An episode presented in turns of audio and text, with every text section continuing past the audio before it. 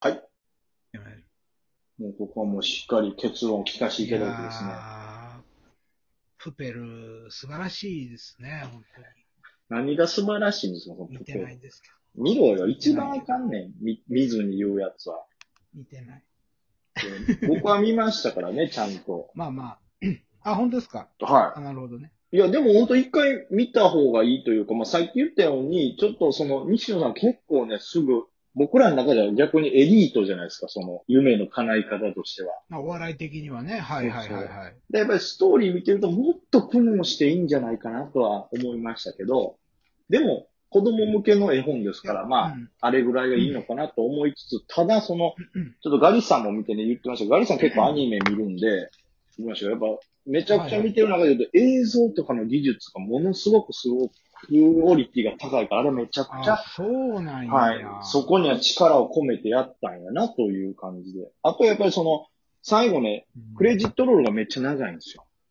で、それはこの、あれはクラウドファンディングでみんなで作ってるからってことですけど、なるほど。新しい楽しみ方やなとは思ったけどね。そうです。いや、いいね。結論、結論。イノベーターって言葉あんま言わへんねん、落語家が。何ですか？そうか。すいません。まあでもね、はいそ。の、結局ね、あの、それらしい話ができてるかはわからないんですけど、はい。その、なやっぱこれ、これから、け株をやられてるってことは非常にその強みだと思うんですよ。皆さん、聞かれてる皆さんがね。なるほど。それはだからさっきのリンゴの話じゃないけども、はい。その先を見て、何かいろんなものを、社会の流れを予測して、はい。えーこう、投資をしていくとはい。いうところを、そういうのをやり続けながらですよ。で、どうなるかわからんっていうことは皆さん今不安に思われてると思うので、はい。はい。でそれとともに、その自分の、その、何ですかね、えっ、と、ライフラインを確保すると。これはもうじ、生身の皆さんがやってるわけじゃないですか。どんだけその、で、ね、ネット上でやってるとはいえですよ。そうね、そうね。生そういうのに。関心がない方も多いと思うんですよ。食べ物とか、その、言ったら、ね、食とか、その、身の安全とかっていうのは、はい。ついつい忘れがちになってる人も多いかもしれないんですけど、はい。やっぱ、そこを確保するっていうもう一つの流れと株を続けていくっていうのを同時に今やり始めて、でそれがどっかで直結してくるときっていうのが、繋がってくるときっていうのは来ると思うので。その僕が牧牧場で働くっていうのは極端な例ですけど、うんそういう発想、そっち方面のベクトルも向け始めてほしいなって思うんですよね。なるほどね。株と同時にそのライフラインというところが、はあそうそうでしょうね。はい都会に行ってですね、いくらお金を儲けてたとはいえですよ、はい。バーンってそのマンションが潰れたらどうし、水が出えへんようになったらどうしようもないわけじゃないですか。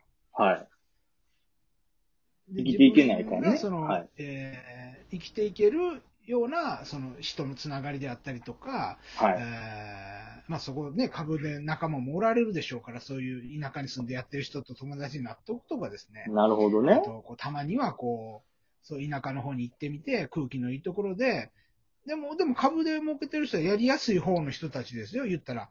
あの、家賃安いとこ行ってね。まあそうね。安いとこ行ってですよ。まあ、すごい極端にの環境、さえ整えばですね。ね、そっちでできるわでけやもんねきるじゃないで。すか。そうか。だから、極端な話、えー自分で畑、農家をやりつつ、トレードもできると、そういうことよね。いざお金とかの価値がゼロになったとて、生きていけると。そう。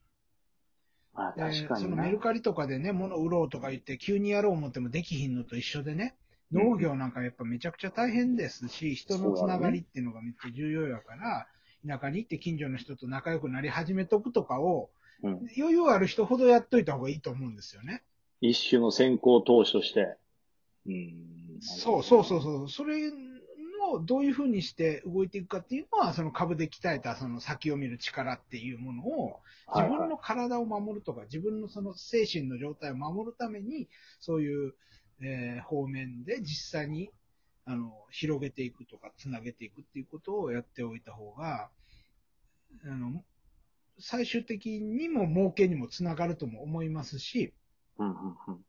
だってほら、紙切れとかデータ上のお金っていうことが、それをいくら持ってても食べ物がないってことになりうる最悪まあのね、そうね。想像すれば、これからあり得るから、皆さんのやっぱ身の安全っていうのが本当に最優先なので、両そういう方ね。。なんていうのかな。はい。そうそう。投資だけじゃなく実、実需みたいなことも実際にやっとかないといかんねそうそうそうそう。そういやーで一次第一次産業とかを見ていくっていうのが、あの、これから一めちゃくちゃ大事になるとも思いますしね。その株のことを考えても。実際ね。だって材料がどうなるかわからんとか、食が、食品がね、供給されるかどうかわからんみたいな時代にこれが突入すると思うので、まあまあ確かに。飲食がどうこうとか言うてる前に、こう食材、小麦がないぞみたいなことになった時にですよ。そう。これだから下手したらいわゆる世界大戦みたいなことも起こりそうなね、可能性はありますから、特に日本なんか今戦争になったら前線に近いですから、そうなったらね、本当にライフラインっていうのがないともう株もクソもないやろからね。いや、そうです、そうです。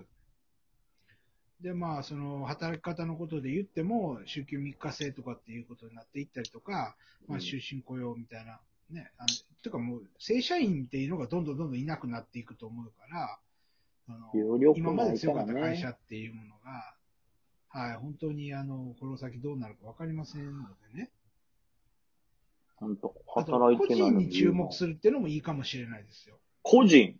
その、そう。だから今までだったらどの会社が、業界でここが強いっていう見方をしてたけど、一、人がいろんなことをできるっていう状況が整ってるから、うんいきなり、その、言ったら、その今まで何々軍みたいなね、うんが強かったところに、もう呂布みたいな武将がボンとで、三国志で言ったらですよ強いね。超一人で武力が高いやつね。そう、一人で、企業を潰せるぐらいの。当選みたいなやつが、そう。で、その人が会社の機能を持つとか、そういうことが出てくると思うので、そういうところを注目して見ていく、点、点で見ていくっていう見方っていうのはどうかなっていうのを今喋りながら思いましたけいや、これもうまさにさ、それこそさっき言った西野さんの話よね。もうそれは。あの人がこうサロンというものをやることによってそういう状況を作ったわけじゃない。でど。、うん。言ったらそうなった状況になれば、もう吉本工業という企業は無理に付き合わなくてもいいということで、例えばうん今日退社されたわけじゃないですか。だから、今日されたんですか？今日、今日ニュースに出てましたね。ええなんで、それが、みたいな感じで。そうそうそう。だからそういう流れでしょうね。特にさ、まあ、西野さんらもそうやし、まあ、オリラジのあっちゃんとかもそうやけど、もう、まさに自分らでサロンをやってた人らやん。だからあれは、その、うん。先を見据えた時にこの力が大事やっていうことがあの人らはだいぶ前から分かってたんやろうし、それが、こう、使い道があるっていうことが見えてたんやろうなとは思うよね。だから、あとはさ、ややり方はまた別ですけどね。そうそうそうまあまあまあ、芸人かどうかっていうのはまた別としてよ。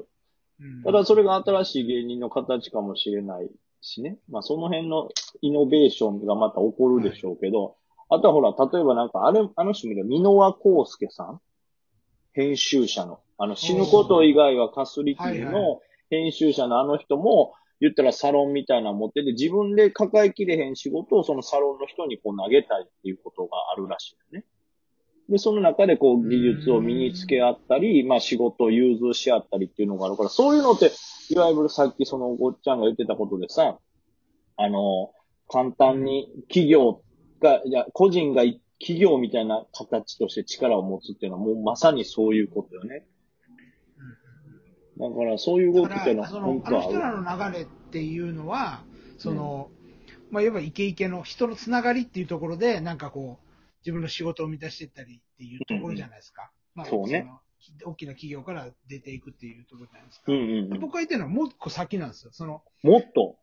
もう本当にシンプルな、シンプルな先の、言ったリンゴの仕事みたいな、はいはいはい商売みたいな、めちゃくちゃ仕入れて売るみたいな、その、言ったら一番簿記の始まりみたいな、そのはあ船でね、なるほどえーね。胡椒を積んで売りに行くみたいなね、そういうやつに戻ってくると思ってるんです、僕は。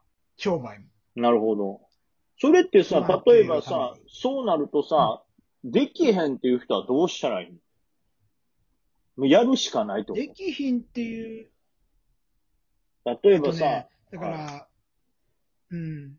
なんか僕は田僕らの、舎生まれだったんですよ。はいはいはいはい、それで田舎生まれね。こう、無理して都会人ぶるというところで時間を無駄にしたり、体を壊したりしたわけですね。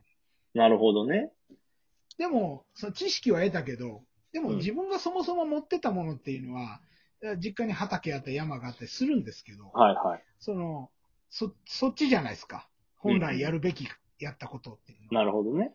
で、動物も好きやったりとか、その本当に好きだった、一番最初好きだったものを、とかワクワクするものを、うんみんなが思い出すなるほど。っていう。僕はだからお笑いにハマったけど、その自分にその要素がめちゃくちゃ全部向いてたかっていうとそうじゃないからやっぱり無理してたと思うし、なるほどね。そのお笑い好きだ好きだ俺にはお笑いしかないって思い込んだけど、本当にそうかっていうところにまで今立ち戻ってるなるほど。あるんですね。なるほどね。だから、そう、やめるやめないとかじゃなくてね。だからみんな、皆さんも、しなんかこれ、俺はこれが得意だって思ってることがあったり、これが俺の道だと思ってることがあっても、もしかしたらそうじゃないかもしれない。もっと手前の、はなんか、こういう絵本が好きだったなとか、こい。ういう原体験に近い。ってたけど、それがすごい最高に好きやったなとか、釣りが好きだなとか、なんかそういうところが、あの、ヒントになるんじゃないかなって思うし、うん絶対、それが武器というと武器、武器かちょっと武器じゃないかもしれないです。武器ですらないかもしれんけど、その YouTuber がね、ただひたすら作業するのが流行ったりするようなのと一緒で、非常に実はシンプルな部分なんじゃないかなとかっていうのは、にヒントがあるんじゃないかなって思ったりはするんですけどね。なるほどね。まあ、というわけで、もうお時間が来てしまいましたけど、まあ、ぜひね、なんか副業とか挑戦するとして、そこはもう自分たちの、もしかしたら昔の原体験に近いものがいいということでしたね。はい。シンプルにこれからなっていくと思いますので。月亭太陽さん、ありがとうごありがとうございざいました。ます。